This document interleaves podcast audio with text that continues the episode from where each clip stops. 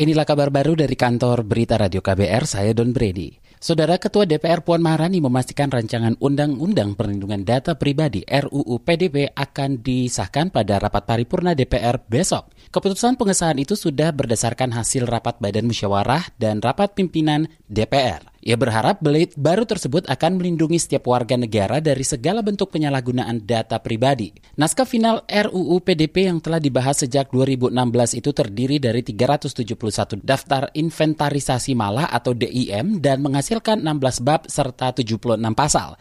Jumlah pasal di RUU PDP ini bertambah 4 pasal dari usulan awal pemerintah pada akhir 2019, yakni 72 pasal.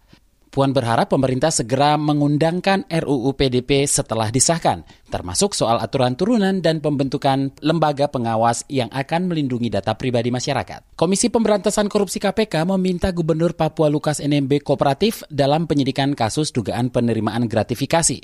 Wakil Ketua KPK Alexander Marwata mengatakan Lukas sudah dipanggil pada Senin pekan lalu di Makobrimob Polda Papua. Namun ketika itu Lukas absen dengan alasan sakit dan mengutus kuasa hukumnya untuk memenuhi panggilan itu. Bahwa dalam proses penyelidikan baru satu miliar itu yang bisa kami lakukan klarifikasi terhadap saksi maupun dokumen. Tetapi perkara yang lain itu juga masih kami kembangkan. Tadi Pak Ivan menyampaikan ratusan miliar ya ratusan miliar transaksi mencurigakan yang ditemukan PPATK. Itu kami dalami semua, ya. Jadi tidak benar hanya satu miliar. Nah, Wakil Ketua KPK Alexander Marwata juga meminta Gubernur Papua Lukas NMB membuktikan sumber uang yang ditemukan Pusat Pelaporan dan Analisa Transaksi atau PPATK. Alex memastikan NMB akan diberikan hak-hak sesuai konstitusi untuk memperoleh pembelaan hukum pada proses pemeriksaan maupun peradilan. Saudara belasan daerah di Jawa Tengah rentan mengalami gerakan atau retakan tanah saat memasuki hu musim hujan intensitas tinggi.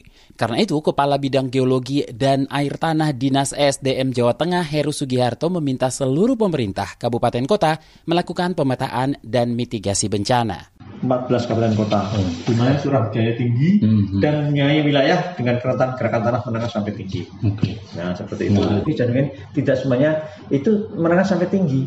Hmm. Dengan kondisi uh, kerentanan gerakan tanahnya menengah sampai tinggi. Hmm. Jadi orang kabeh tidak hmm. semuanya hmm. wilayah tertentu aja, yeah. di mana morfologinya yeah. kelerengannya cukup curah.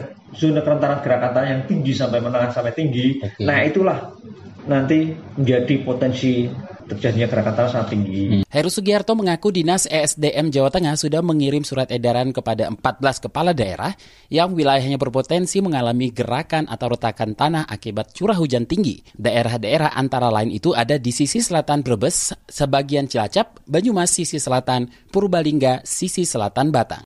Demikian kabar baru dari kantor Berita Radio KBR, saya Don Brady.